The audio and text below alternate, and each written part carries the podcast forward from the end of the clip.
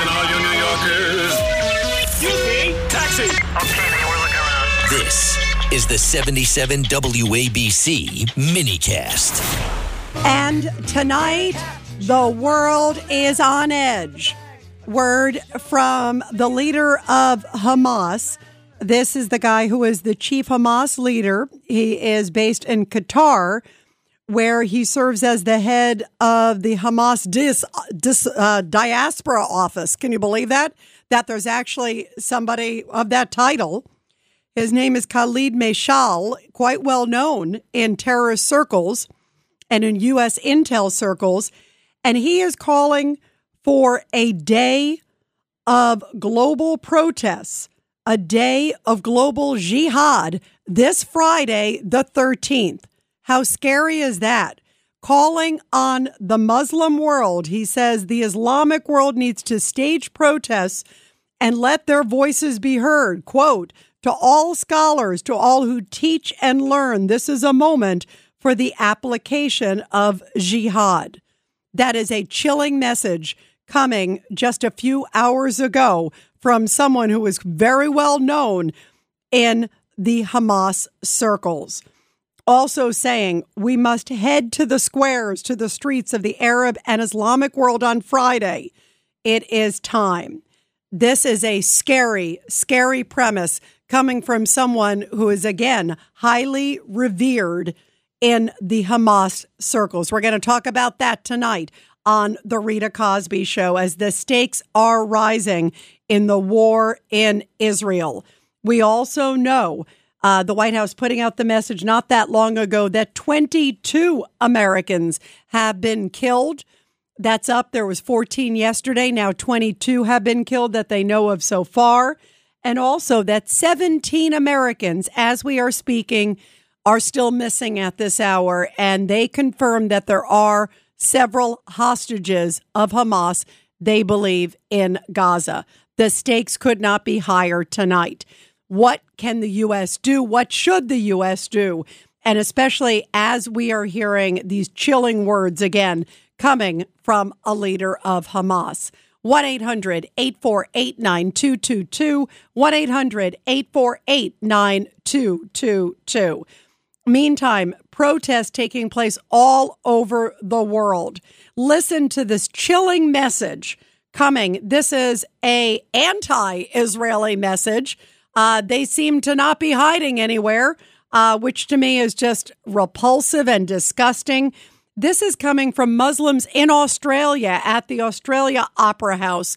And I could not believe my ears and eyes when I heard this one.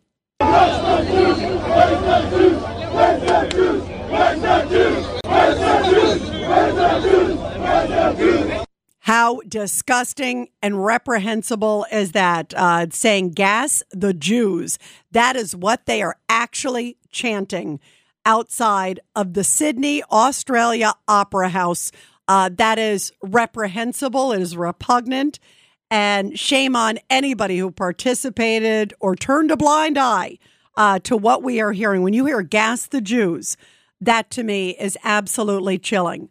And, and I just want to say tonight, as the daughter of a Polish resistance fighter, my father grew up right outside the Warsaw Ghetto. He heard these same chants when he was there in World War Two of what was going on and what they did to the Jews and, and the horrendous things they were doing to the Jews. First, they came after them in the ghetto. Then they came after the Polish Catholic fighters like my father. My father used to talk about people jumping out of the windows that he would see right at the Warsaw Ghetto. He grew up, he was a young teenage boy, and suddenly they were surrounded and they could hear the screams. And my father was trying to help those inside of the ghetto. This is what I grew up hearing the stories about. Finally, my father sharing them. But my father just always used to talk about how courageous the Jewish people were and the guts of the Jewish people and of the Jewish fighters when everything was against them. And they were outnumbered, outmanned, outgunned, had no weapons, nothing to defend themselves. And they were fighting like like lions. And that's what my father grew up hearing about and seeing right there, right literally you know, in front of his eyes. My father, even in his eighties, telling me the stories, tears in his eyes as he was telling me some of the horrors and things that he saw. Many of my father's friends were taken to Auschwitz. So when I hear tonight these chants saying, "Gas the Jews," this repugnant phrase coming from a public opera house, I am disgusted and I am so disheartened and I'm so angry that there are people that still say that. Here we are in twenty twenty-three. Your thoughts tonight, everybody. one eight hundred, eight four eight, nine two two two. one eight hundred, eight four eight, nine two two two. Here is also uh, a speaker at a rally, and listen to what this individual had to say. This is in America. So don't let them get it twisted. This is not complicated. When you go to a Black Lives Matter rally, you see Palestinian flags. When you go to a white supremacy rally, you see Israeli flags. This is not complicated. When Zionists march down the street, they say death to Arabs. When we march down the street, we say free, free Palestine. Free, free Palestine. This is not difficult, everybody. That's at a Black Lives Matter rally in Chicago. That is in our country. Who is this speaker from a Black Lives Matter group? And who are the people in the audience chanting back? This is a frightening period in the world. And I am deeply, deeply concerned and deeply worried where this is headed. Here's also protesters on both sides. Uh, I didn't know there were two sides. I thought it was uh, those who are fighting for democracy, those who are being slaughtered, Uh, children who have even been beheaded. I didn't think there was another side, but here are both sides at a rally in New York City last night. Globalize the Intifada. Globalize the Intifada. New York, free Palestine. The Center for Place Culture. Free, free Palestine. Go back home. Palestine is ours alone.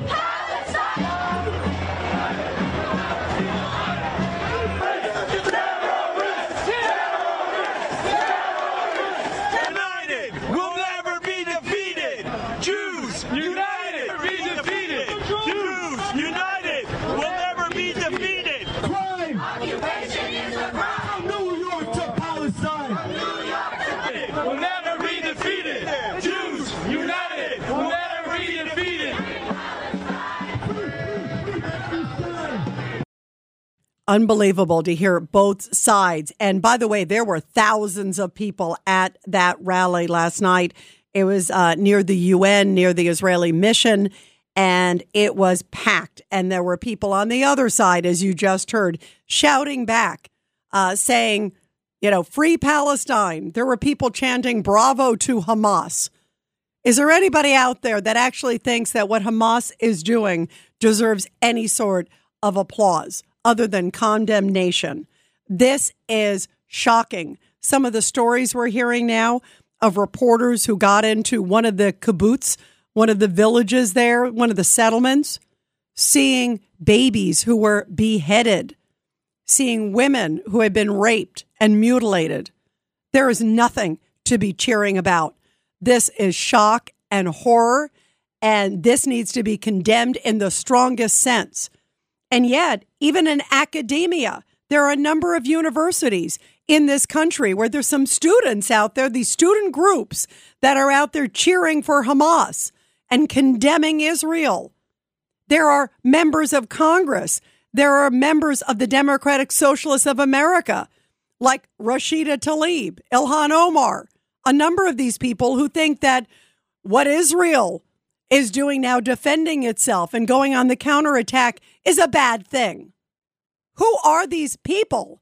Earlier tonight, I talked to Congressman Mike Lawler, who was saying these people should get kicked out of Congress. They are unfit for office, and I agree.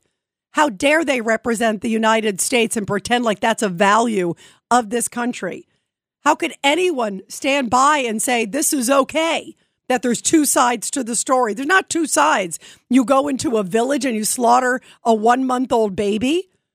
Is there, a, is there another side to that? Forgive me. I don't think there's another side. I am so upset and I'm so angry tonight. And I'm so worried about where this is headed.